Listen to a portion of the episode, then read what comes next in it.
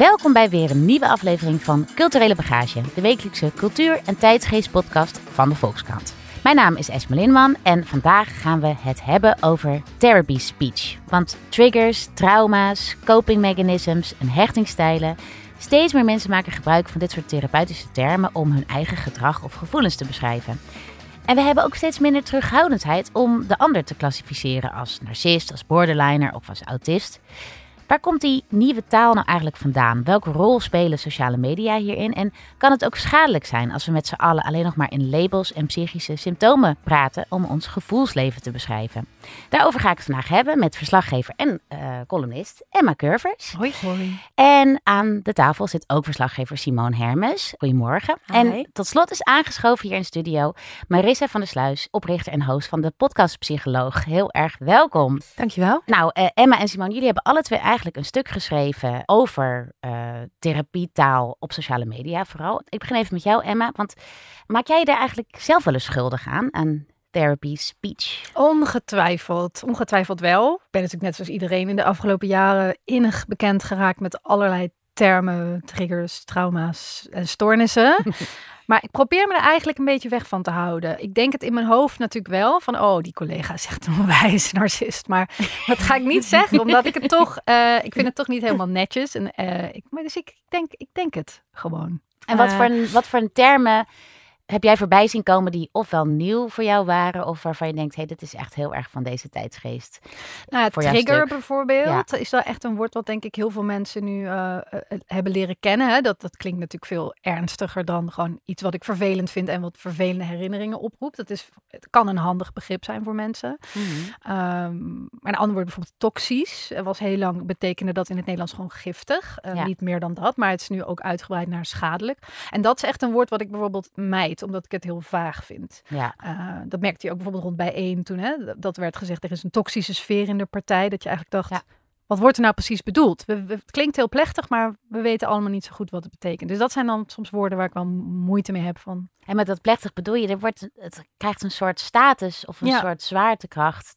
Uh, terwijl je eigenlijk niet weet wat er wordt gezegd. Ja, is het, gaat het om echt grensoverschrijdend gedrag? Wat voor gedrag dan? Ja. Het, het, het klinkt zwaar, maar je weet niet precies wat en hoe. Nou schreef jij dus een stuk over therapietaal. En de aanleiding, als ik het goed begrijp, was eigenlijk een kleine rel rondom acteur Jonah Hill. Mm. Hier ook besproken in deze podcast. Want hij heeft vorig jaar, als ik het goed is, ja. een documentaire gemaakt over zijn eigen therapie. Uh, met uh, psychiater Phil Stutz. Dat heette Stutz. Nou, hele mooie documentaire. Iedereen vond het top. Fantastisch, ja. Uh, ja. echt uh, tranentrekkend, uh, supermooi. En toen bleek dat Jonah Hill toxisch was. Ja, heel toxisch. Ja, nou wat ja, gebeurde er? Dat weet ik dus eigenlijk niet. Het, nee. uh, um, in juli uh, kwam zijn ex, uh, Sarah Brady, die kwam naar buiten met eigenlijk allerlei appjes uh, van hem, die ze van hem had ontvangen. Inmiddels waren ze uit elkaar, waarin stond dat hij, uh, waarin hij allerlei eisen stelde eigenlijk aan de relatie, maar dat deed hij in de taal van therapie. Dus hij zei, dit zijn mijn grenzen. Jij mag bijvoorbeeld niet Um, met mannen gaan surfen. Als jij besluit om met mannen om te willen gaan, dan, dan is dat moet mijn, ik mijn natuurlijke grenzen. Moet ik mijn grens aangeven? Ja, en hij had ja. net zo goed kunnen zeggen, uh, was een beetje de, de, de, de mening in het publiek van, hij had net zo goed kunnen zeggen, dit zijn de eisen die ik aan jou stel. En hij werd er breed van beschuldigd in allerlei opiniestukken dat hij therapietaal op een soort manipulatieve manier gebruikte. En zijn ex noemde hem op haar beurt dan weer een uh, misogyne narcist, wat eigenlijk ook weer een beetje een voorbeeld is van misbruik van therapietaal, waar op dat moment dan weer bijna niks over gezegd werd. Ik vind het overigens ook grensoverschrijdend als je appjes in het publieke leven gooit. Mm. Maar goed, het ging heel erg over uh, Jonah Hill, omdat hij een beetje zo'n good guy imago had en die mooie film had gemaakt van nou, hè? Ja, het was gek. Echt een soort poster child voor therapie. Van, ja. We moeten met z'n allen gewoon in therapie en ons kwetsbaar opstellen. Het was ook heel goed, omdat hij mannen zo aansprak. Ja. En toen was het... Poor, poor, poor, poor, poor. Ja. ja, toen bleek dat hij die taal toch eigenlijk iets te goed meester was geworden. Ja, ja, ja. ja. Want ja. um, Marissa, even één vraag alvast aan jou. We komen zo dadelijk uitgebreid bij jouw stuk, uh, bij jou terug. Maar uh, zie jij dit ook gebeuren in jouw... Uh, in de praktijkruimte waar je in hebt gezeten als psycholoog, dat mensen zeg maar therapietaal gebruiken eigenlijk om, om andere mensen te dwingen om dingen te doen? Zo. Mm, ik zie het wel om me heen, ja. dat mensen therapietaal gebruiken en ik hoor het ook. Ik zie het ook vooral op social media, dus op Instagram. Ja. Uh, toxisch is bijvoorbeeld zo'n woord. Alhoewel ik het dan wel weer opvallend vind dat dat niet iets is wat psychologen over het algemeen gebruiken. Nee, precies. Dus ja. Ik, ja, ik... Soms is het ook de vraag, is het inderdaad echt therapeutisch? Het, nee, een soort van zoals... pseudo-psychologisch ja, eigenlijk. Want hè? Ik, ja, ik, wij gebruiken het niet, nee, giftig nee. of toxisch. Nee. Um, trauma bonding hoor ik vaak. Dat oh, zou ja. dan ook iets uh, zijn uit de therapie. Maar dat komt denk ik echt vanuit Amerika overgewaaid. Want dat is ook ja. niet iets wat wij als therapeuten... vaak gebruiken Meestrooien. Of noemen. Nee, nee, nee.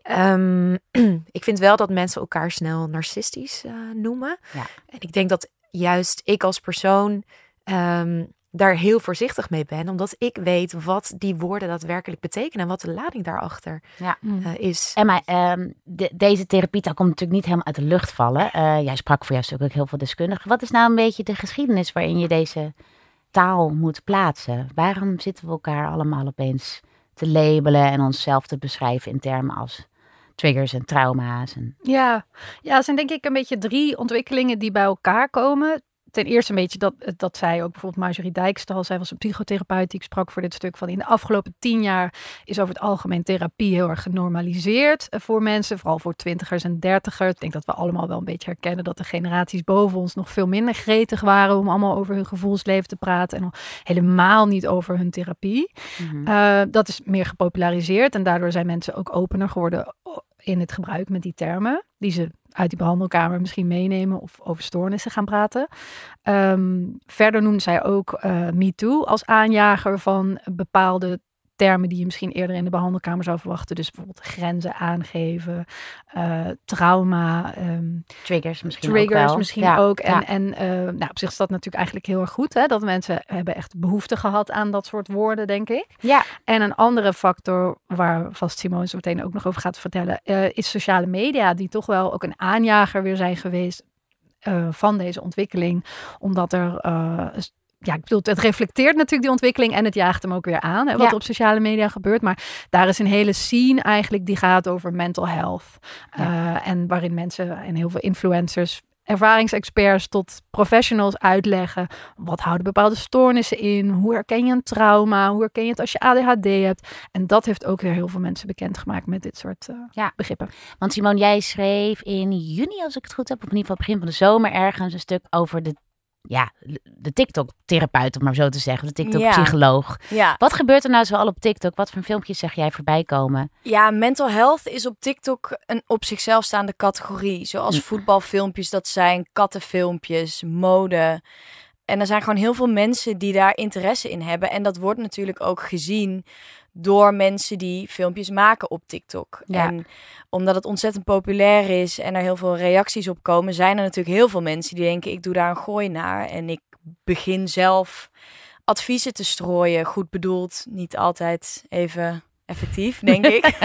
En, en die TikTok-filmpjes zijn gewoon ontzettend populair, zeg jij. Ja, ja. en uh, volgens mij is een beetje het gevaarlijke altijd met die dingen dat uh, zeker als je echt veel views begint te krijgen en je krijgt veel volgers, dan gaan mensen op TikTok merken wat slaat nou aan. En nou ja, het zal je niet verbazen, maar genuanceerde uh, verhalen over hoe je iets misschien kan interpreteren, ja, die doen het veel minder goed dan vier tekenen dat je relatie gedoemd is te mislukken. Ja, nou, iedereen ja. Ja. klikt en kijkt. En het algoritme speelt ook een rol, schreef jij in jouw stuk, ja. hè? Want dat gaat heel snel als je één filmpje ja. aanklikt of een paar. Ja, het, het linken bij TikTok is, en dat heb ik zelf deze zomer gehad, mijn relatie die ging uit. Nou, TikTok die wist dat echt nog voordat ik dat wist eigenlijk. Oh, ja. Dus uh, hoe het bij TikTok werkt is, je blijft gewoon ergens een fractie van een seconde langer hangen en dat algoritme heeft door, oh, hier hebben we er, weet je wel, dit vindt ze interessant.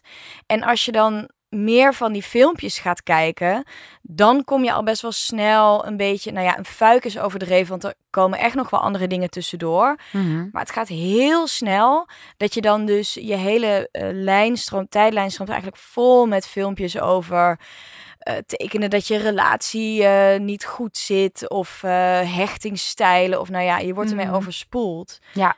Ja. Um, ja, TikTok ja. denkt nu bij mij dat ik een trauma heb, omdat ik daar allerlei filmpjes over ja. heb zitten kijken voor dat stuk. En ik krijg de hele tijd, meid, je trauma, je moet ermee aan de gang.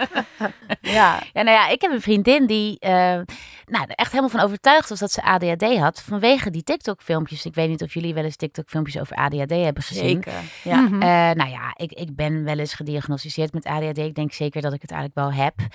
Uh, ik herkende mezelf ook eigenlijk helemaal niet in deze filmpjes. Ik bedoel, het was zo over de top en overdreven. Uh, maar ondertussen denken mensen wel, dat schrijf je ook in jouw stuk, uh, dat mensen uh, gaan zelf diagnosticeren en dat je misschien zelfs een link kunt leggen tussen de wachtlijsten en die filmpjes. Nou, um, ja, wat inderdaad een risico is met die A D H D-filmpjes is mensen die gaan zichzelf diagnosticeren met van alles of die laten zichzelf eigenlijk diagnosticeren op TikTok. Ja. Nou, dat is altijd al de grootste red flag. Als iemand echt tegen jou op TikTok gaat zeggen, als je deze dingen doet, dan heb je A D H D. Dat kan gewoon niet. Je kan nooit een soort onzichtbare groep mensen diagnosticeren vanaf een scherm. Nee. Maar goed, dat gebeurt dan dus. En um, ja, ik heb wel voor, voor dat verhaal heb ik wel een aantal psychologen gesproken die echt merken, zeker bij jonge mensen die in de praktijk komen uh, met ik heb dit en dit gezien op TikTok. Volgens mij heb ik dit ook. Ja, is dat iets wat jij herkent, Marissa, uit jouw praktijk? Ik zie het wel veel om me heen dat mensen gaan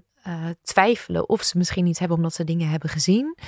Ja. Um, omdat je natuurlijk, als je een lijstje voor je ziet, je altijd wel in bepaalde dingen herkent. Ja. En als jij een bepaald ongemak hebt of je voelt je niet goed, dan ben je natuurlijk al wat meer kwetsbaar voor ja, dingen die je, die, je, die je voorbij ziet komen. Ja. Want je bent eigenlijk op zoek naar houvast. Je bent op zoek naar een soort mal die je op die gevoelens kan leggen, zodat je een bepaalde richting hebt. En als er dan iets heel simpels, bijvoorbeeld, ik, ja, ik heb zelf geen TikTok, dus ik weet niet zo goed hoe dat eruit ziet, maar ja, ik heb het wel eens voorbij zien komen. Of misschien op Instagram. Op Instagram, ook ja. Veel. Iemand ja. die in beeld komt en dan heel erg stellig zegt, dit zijn de dingen die horen bij A D H D. Als je, met je veel met je vingers wiebelt, dan uh, is dat wel echt een teken. En je denkt, ja, dat doe ik. Misschien is dit het dan. Ja. Um, kan dat natuurlijk ook een bepaalde houvast geven. Dan denk je, nou, misschien, hmm. misschien heb ik dit dan. Dit is het misschien. Ja. Terwijl het diagnostische proces van het vaststellen van A D H D is echt heel erg um, ja, complex. Dus hmm. dat moet echt door een uh, opgeleide therapeut worden gedaan met jarenlange ervaring. Die neemt niet alleen mee wat je zegt, maar neemt ook vragenlijsten mee. Uh, die interviewt nog iemand uit je omgeving die je nog kent vanuit je jeugd. Die diagnose wordt echt niet zomaar gesteld. Nee. Um, en ja, je moet er ook wel echt heel veel last van hebben. Dus je moet een hulpvraag hebben. En ik denk soms ook bij die filmpjes die je ziet op, op TikTok, Uh, dat je ineens denkt dat je een probleem hebt, terwijl je die daarvoor niet had. Ja. Want er wordt niet bijgezegd. Maar dat is een goed in- onderscheid wat jij ja. maakt. Je, je kunt misschien wel A D H D-symptomen uh, of trek hebben, ja. maar je moet ook een probleem ermee hebben. Want Precies. dat hoeft helemaal niet per definitie. Ja, dat moet je toch? wel belemmeren ja. in je dagelijks ja. leven. Of het ja. moet andere mensen zodanig belemmeren dat ze er uh, ja. over gaan klagen. En maar ah. in jouw stuk uh, sprak jij deskundigen die toch ook wel ja, zich zorgen maken of kritisch zijn over mm-hmm. dit, dit, dit kwistig strooien met allerlei termen als triggers en trauma's. Wat, waren ja. nou, wat zijn nou hun voornaamste bezwaren? Ja, um, ze zeiden allemaal wel ook braaf dat het natuurlijk ook goed is dat mensen ja. überhaupt de, de woorden zijn gaan leren voor het beschrijven van de mentale ruimte, zei dan uh, Jim van Os, hij is hoogleraar psychiatrie. Maar ze zijn ook inderdaad allemaal wel kritisch. Ja, kijk, één ding, uh, Marjorie Dijkstal, zij is psychotherapeut. Zij zegt dat die termen, en ik weet niet, misschien herken jij dat ook wel, Marissa, soms mensen al met een heel um, een zware termen eigenlijk de behandelkamer inkomen. Dus als zij ja. al het idee hebben van, ik heb een trauma. Uh, zij zei van, ja, dat soort termen vermijden wij juist, om, omdat dat ook een behandeling juist in de weg kan staan als ja. je zware termen gebruikt. Dus daar had zij wel um, moeite mee, dat, dat begreep ik ook wel. En ook het idee dat je, als je al binnenkomt met ik heb een stoornis, dat dat mensen al in een bepaalde, ja, laantje, richting, richting kan ja. duwen. Ja, maar mijn bepaalde vraag, verwachting. Mijn vraag daarbij is wel van, maar mensen worden ook wel die richting toch een beetje ingeduwd. Als we kijken naar hoe in Nederland de G G Z is opgebouwd. Die is um, wel één op één aan de D S M gekoppeld. Ja, mm. zeker. Uh, ja, ja, ligt hier toevallig op tafel. Ik heb hem meegenomen. Ja, zeker. D S M vijf ligt hier, de ja, laatste versie. Ja, je moet als therapeut ja. een, een diagnose stellen. Ja. Ja. Um, en anders wordt de, de behandeling niet vergoed door ja. de zorgverzekeraar. Dus wij zitten ook vast aan, natuurlijk aan de D S M. En het, ja. de D S M heeft ook voordelen. Dus um, misschien is het ook even goed om te benoemen wat een D S M-diagnose of wat een klassificatie wat dat inhoudt. Ja. Kijk, we denken soms dat het net zo is als um, het vaststellen van een ziekte, bijvoorbeeld kanker. Nou, dit is natuurlijk wel ernstig, maar mm-hmm. dan dat is heel duidelijk wat de oorzaak is. Namelijk kanker is de oorzaak. En het is ook meteen de, de ziekte. Mm. Maar bij uh, D S M-classificatie gaat het erom dat we, um, dat we als psychologen een groepje symptomen vaker zien voorkomen. En dan zeggen, dan geven we daar een naam aan, zodat we beter met elkaar kunnen communiceren daarover. Onderling eigenlijk. Ja. Onderling. Ja, dus als, als beroepsgroep. Als beroepsgroep, ja. Inderdaad. Zodat we kunnen zeggen van, als we het hebben over een depressie, dat we dan met z'n allen weten, oh, dat is dat groepje symptomen. Ja. Daar komt dus uh, somberheid bij kijken. Minimaal twee weken achter elkaar het grootste gedeelte van de dag. Uh, ernstige schuldgevoelens, um, nou, slapeloosheid, noem maar op. Daar ja. hebben we gewoon uh, een lijstje ja. symptomen samengesteld. Ja, maar we ja. weten, dat betekent niet dat we ook meteen weten wat dan de oorzaak daarvan is. Dit is meer de manifestatie. Dat woord mm. kan ik al bijna niet meer zeggen. Omdat nee. dat ook een verkracht is inmiddels. Als ik mezelf manifesteren hoor zeggen, als het gaat om symptomen, dan denk ik, wat zeg ik nou? Dit, dit, nu denken allemaal mensen dat ik hou van manifesteren of zo. Maar um, de uiting. ja, precies, ja. de uiting. Dat, zo, dat was oorspronkelijk het woord. Het, het ja. uiten van Um, Nou, bepaalde symptomen bijvoorbeeld. Hmm. Um, dus het gaat over groepjes symptomen, zodat we beter met elkaar kunnen communiceren. Het is een middel om een doel te, te bereiken. Namelijk, zodat we elkaar beter begrijpen. Zodat we uh, behandelingen kunnen ontwikkelen die goed werken voor een bepaald groepje symptomen. Zodat ja. mensen beter geholpen kunnen worden. Dus en als, als zo'n, als zo'n ja. boek zo, uh, als dat eigenlijk, je legt het nu heel subtiel uit. En dan kan ik me voorstellen dat het best wel lastig is dat die Uh, Nou, die termen uit de D S M zo gemeengoed zijn geworden. Ja. Want die worden nu gebruikt allemaal mensen die eigenlijk niet zo goed begrijpen ja, wat want ze betekenen. En wij hebben hier ja. jaren op gestudeerd. Ja. Om, om hier de nuance ook in te vinden. Dat we ook weten, dat we ook doorvragen. Dat als iemand ja. zegt, ik, ik ben, uh, of ik heb last van slapeloosheid. Dat we vragen, hoe ziet dat er dan uit? Ja. Um, en en wij, wij vragen dan door. En dan pas, zeg, na een aantal vragen zeggen we van, oh ja, nou, nou weten we zeker, dit iemand voldoet aan dit criterium. Mm. Ja, ja, en, ja. en als je dan zo'n lijstje ziet, ja, daar zit, dat is helemaal uit de context. Dus als psycholoog leer je juist heel erg rekening te houden met de context en dingen Uh, te, te nuanceren. En heel eerlijk, hoe langer ik psycholoog was en hoe, hoe meer ik gestudeerd had, hoe, hoe meer ik dacht, wauw, wat weten we eigenlijk weinig en wat is ja. gedrag complex. En want, sorry, ja. ik, ik vroeg me nog af, want ik heb voor mijn verhaal heb ik ook Sanne te Meerman gesproken en hij doet onderzoek naar uh, A D H D onder andere. En Um, hij zei eigenlijk twee dingen. Kijk, die, dus inderdaad, die, dat diagnosticeren op sociale media, dat zorgt ook voor langere wachttijden. Omdat mensen eigenlijk zelf ook een soort hulpvraag gaan creëren en daarmee uh, um, naar een psycholoog stappen. Ja, hij dat zei, zou kunnen. Ja. ja, hij zei daarbij ook van, het probleem is eigenlijk dat voor veel psychologen is het ook aantrekkelijk om dat soort mensen te behandelen. Hij maakte zich zorgen dat de worried well, noemde hij dat, dat die meer behandeling krijgen. Dat zijn de mensen, een beetje hoogopgeleide mensen, mm. die goed kunnen, kunnen beschrijven wat er aan ja. de hand is met wat lichtere problemen. En dat de mensen met echt zware, uh, complexe problematiek toch een beetje als de hete aardappel worden doorgeschoven. Mm-hmm. En hoe heeft dan uh, deze therapietaal en vertiktokisering daarmee te maken, zeg maar? Nou, omdat hij dan heel erg ziet dat mensen herkennen symptomen in ja. een filmpje en denken dan, oh nee, ik heb een depressie. Ja. Ik heb hulp nodig. Ik heb hulp nodig. Ik weet precies waar ik moet zijn. Ja. ja. Herkenbaar? Ja, ik, ja. Denk, ik denk dat dat inderdaad zou kunnen gebeuren. Wat ik daar nog wel op wil zeggen is dat ik wel denk dat de meeste psychologen, of in, in principe alle psychologen, zouden de mensen mo- moeten behandelen die echt hulp nodig hebben. Ja. Maar ik denk wel dat er, dat er misschien mensen naar, naar een psycholoog uh, gaan, of denken dat ze uh, naar een psycholoog moeten gaan, die misschien met wat meer kennis over wat, uh, over, ja, wat ook gewoon normaal is. Mm-hmm. En het ook normaal is om je af en toe niet goed te voelen, of om af en toe uh, even dingen te vergeten. Um, ja, dat dat dat die misschien hulp gaan zoeken die niet, die niet per se nodig is. Ja, ja. En dat we dat in die filmpjes van Instagram en TikTok, dat er niet wordt genormaliseerd. Ja. En uh, dat er niet wordt uitgelegd wat de grens is tussen um, wat we allemaal wel eens hebben en wanneer het tijd wordt om hulp te zoeken. En dat doe doe ik wel in mijn podcast. Dus ik ja. stel altijd die vraag. Ja. Um, hoe, wat kan je hier zelf mee doen? Hoe kan je hier jezelf mee redden? En wanneer wordt het echt tijd om hulp te zoeken? Want er zijn ook mensen die te lang doorlopen met klachten. Zeker. Waardoor het juist ja. ernstiger wordt. En ze eigenlijk met een paar sessies eerder geholpen hadden kunnen worden. En dus daar probeer ik altijd over na te denken. Hoe kunnen we die wachtlijst juist verkleinen door... door ja. preventie en educatie. Mm-hmm. Ik vroeg me nog af, want ik, ik noemde net één, één ding... wat, wat dus uh, werd genoemd als nadeel... is dat die zware termen, die behandeling... een beetje in de weg kunnen staan. Maar wat de anderen ook noemden... dus Jim van Os, hij is ho- hoogleraar psychiatrie... en Laura Badstra, hoogleraar psychologie...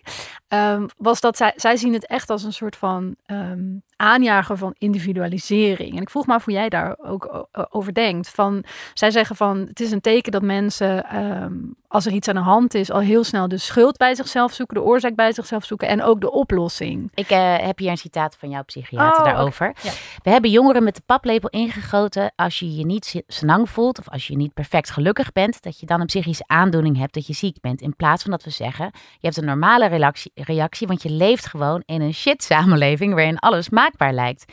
Dat leidt tot eenzaamheid. Dat zegt ja. dus psychiater Jim van Os. Ja. Wat vind jij daarvan? Maken we het allemaal te individueel?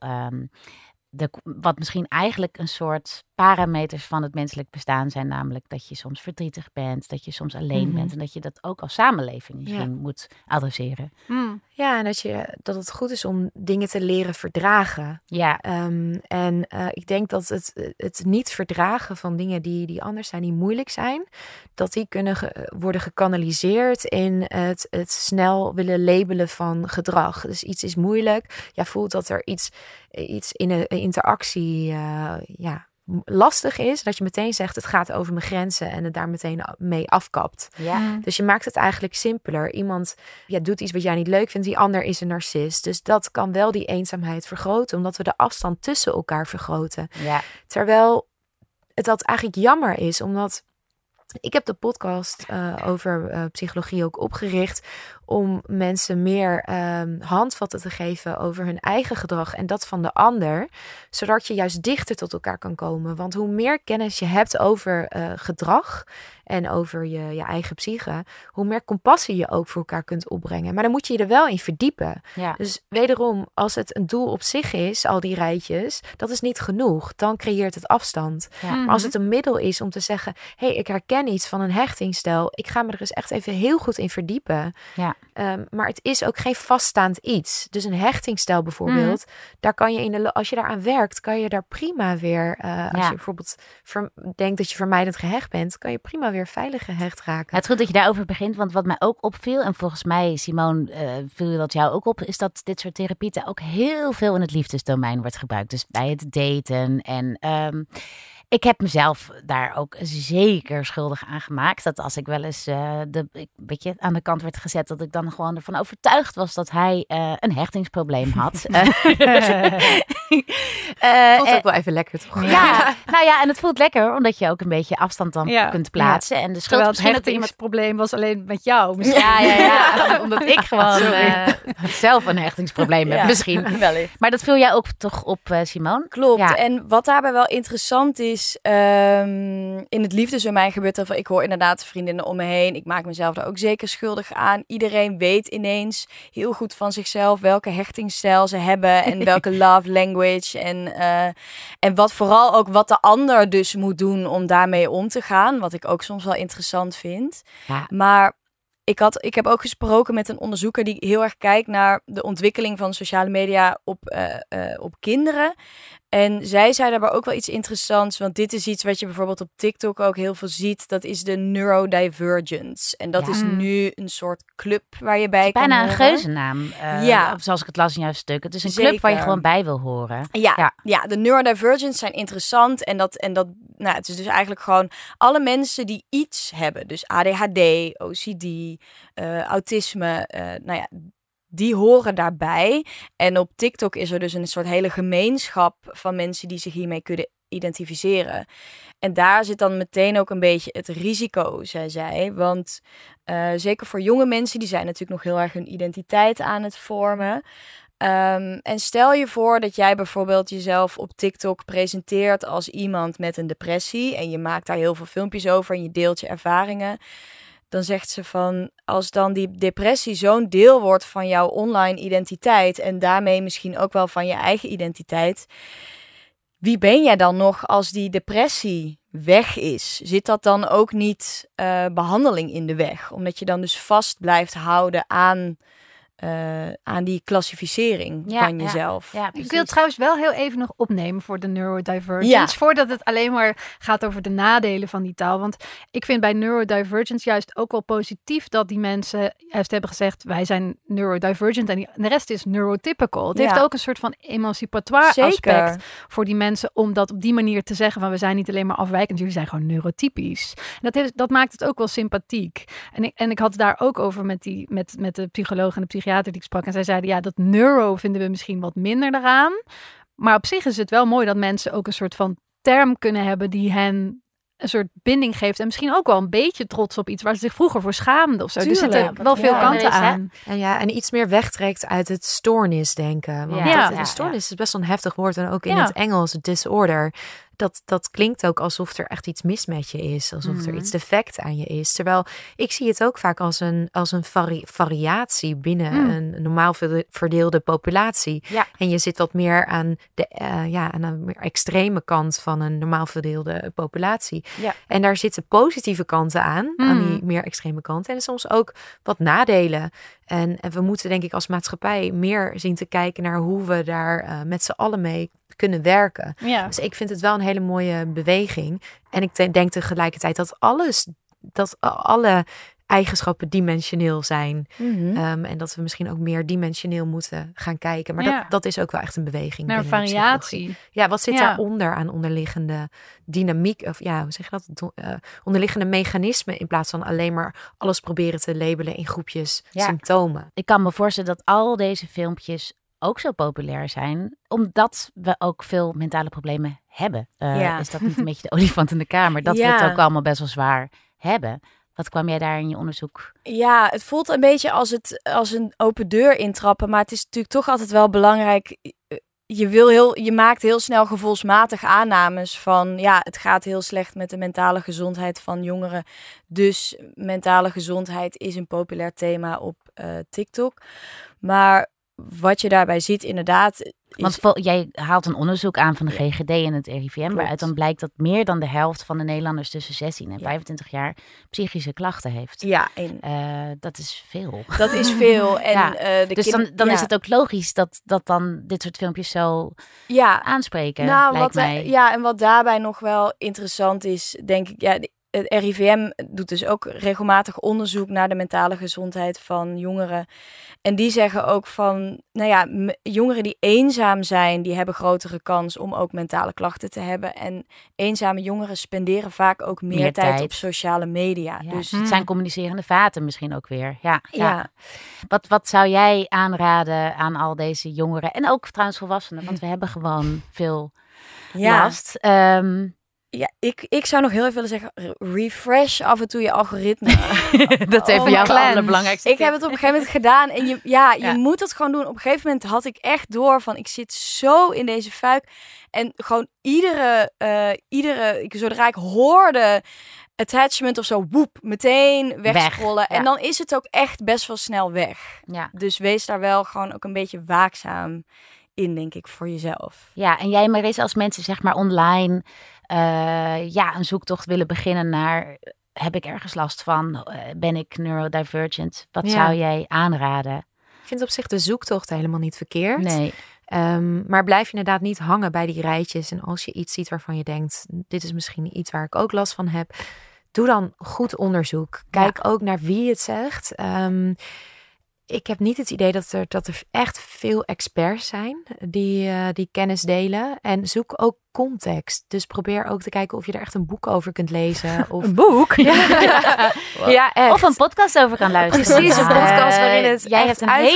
hele fijne, rustige, uitgewerkte podcast waar echt deskundigen aan het woord komen. Dat is... misschien ook toch wel fijn om in ieder geval de juiste stemmen dan te zoeken. Ja. Uh, als, je, als je dan toch... Uh, Mensen om, die ervoor ja. gestudeerd hebben. Ja. En um, ja. daar moest ik ook aan denken toen ik hiervoor werd gevraagd. Het Dunning-Kruger-effect, heb je ja. daar wel eens van gehoord? Dat, uh, uh, mensen die een klein beetje van iets weten. Dus wel de klok hebben horen luiden, maar niet weten waar de klepel hangt. En dat dan gaan verkondigen met heel veel zekerheid. Ja. ja, kijk, dat is heel aantrekkelijk. Maar dat zijn niet de mensen waar je over het algemeen naar moet luisteren. Het zijn de wetenschappers die zeggen, het is complex. Het ja. zit ingewikkeld in elkaar. Ja, Vertrouw ik weet het niet zeker. die mensen. Ik ja. weet het niet zeker. Het is ingewikkeld. Dit kost tijd om dit onder de knie te krijgen. Ja. Um, het is leuk om aan jezelf te werken en geef dat ook tijd. Ja. Dat zou ik willen zeggen. En tot slot nog even over die therapietaal. Uh, want nog iets waar ik me dan schuldig aan maakte nog dit weekend, is dat een vriendin van mij die vertelt dat het niet zo goed gaat met haar zoon op de middelbare school. En voordat ik het door had, zat ik van, oh, heb je wel eens gedacht aan A D H D? Heb je wel eens gedacht aan, zit hij misschien op het spectrum? En later zat ik te denken, ik heb eigenlijk gewoon helemaal niet echt goed naar haar geluisterd. Oh. Is dat ook wat therapietaal soms kan doen? Dat je gewoon... Ja, nou ja, helemaal niet meer de, de doorvraagt. Taal, van... taal is natuurlijk een gereedschap wat je kunt gebruiken en misbruiken. Ja. En, en al die termen, daar, daar zien we dat in. Ik bedoel, ook die voorbeelden die we in B en B Vol Liefde doen. Soms schept het afstand en ben ja. je bezig met eigenlijk de werkelijkheid vervormen met die taal. Of iets ja. af aan het wenden met taal. Dat kan natuurlijk. Ja, ja bij B en B Vol Liefde, daar heb ik ook echt met gekromde tenen naar gekeken. Omdat, Toch nog even daarover. Omdat in de dynamiek zag je dat mensen de hele tijd elkaars gedrag aan het benoemen waren. Ja. In plaats van dat ze in het moment gewoon iets aan het doen waren. En met elkaar aan het praten waren, elkaar aan het leren kennen waren. Maar er mm-hmm. werd continu gezegd, ik voel dit en dat. En ik, ik merk bij mezelf. Ik merk bij mezelf. Wat, wat ben je nou vaag? Zeg gewoon wat je bedoeld. Dus ja. het kan ook een soort ja, uh, uh, ja, afstand scheppen inderdaad tussen jou en de ander om die, die iets wat je voelt, dat kan woede zijn of angst, om dat dan niet te hoeven benoemen, maar dat weer meteen lekker bij de ander te leggen. Ja, dus, en het weer hield mensen er ook vaak van, zie je in dit programma dan, dat om de werkelijkheid onder ogen te zien. Gewoon als je zegt van, ja, die ander heeft een muurtje om zijn gevoelsleven, als diegene jou gewoon niet moet, ja. gewoon zegt van, nou, ik wil gewoon niet met je naar bed, klaar. Ja. Uh, je, je ja, maar je hebt echt een muurtje ja. om je gevoelsleven. Dan, ben je, dan heb je gewoon woorden gevonden. Het innerlijke om... kind in jou is nog niet geheeld. Ja, ja. ja. Ja, meisje, daarom wil je mij niet. Ja. ja, zo ja. werkt het niet. Nee. Ja. Nou ja, therapietaal tot slot. Ik eh, vond het goed dat je er ook een lans voor brak. Want ik denk wel dat het echt onderdeel ook van een emancipatieproces is. Zoals jij dat al zei, Emma. Uh, en ook met Me Too vind ik het supergoed dat we ook woorden hebben gevonden als consent, uh, triggers. Om uh, iets te beschrijven wat gewoon voor heel veel mensen ook nog heel moeilijk is. En misschien dat we nu naar een volgende fase moeten. Dat we voorbij die termen moeten gaan om toch iets specifieker te kunnen vertellen ja. hoe we ons voelen. Zijn jullie het daarmee eens? Ja, precies. Ja, ja je kan er met een knuppel uh, een mug doodslaan. Ja. Maar soms ben je gewoon, ja, soms ben je dat misschien aan het doen. Ja, ja. Wees ja. gewoon voorzichtig en precies. Ja, precies. Dank jullie wel voor jullie komst naar de studio. Dit was Culturele Bagage. Montage wordt gedaan door Tiemen Hageman. En eindredactie wordt gedaan door Julia van Alem en Corine van Duin en Emilie van Kinschot. En wil je de Volkskrant steunen? Ga dan voor een abonnement naar w w w punt volkskrant punt n l slash podcastactie.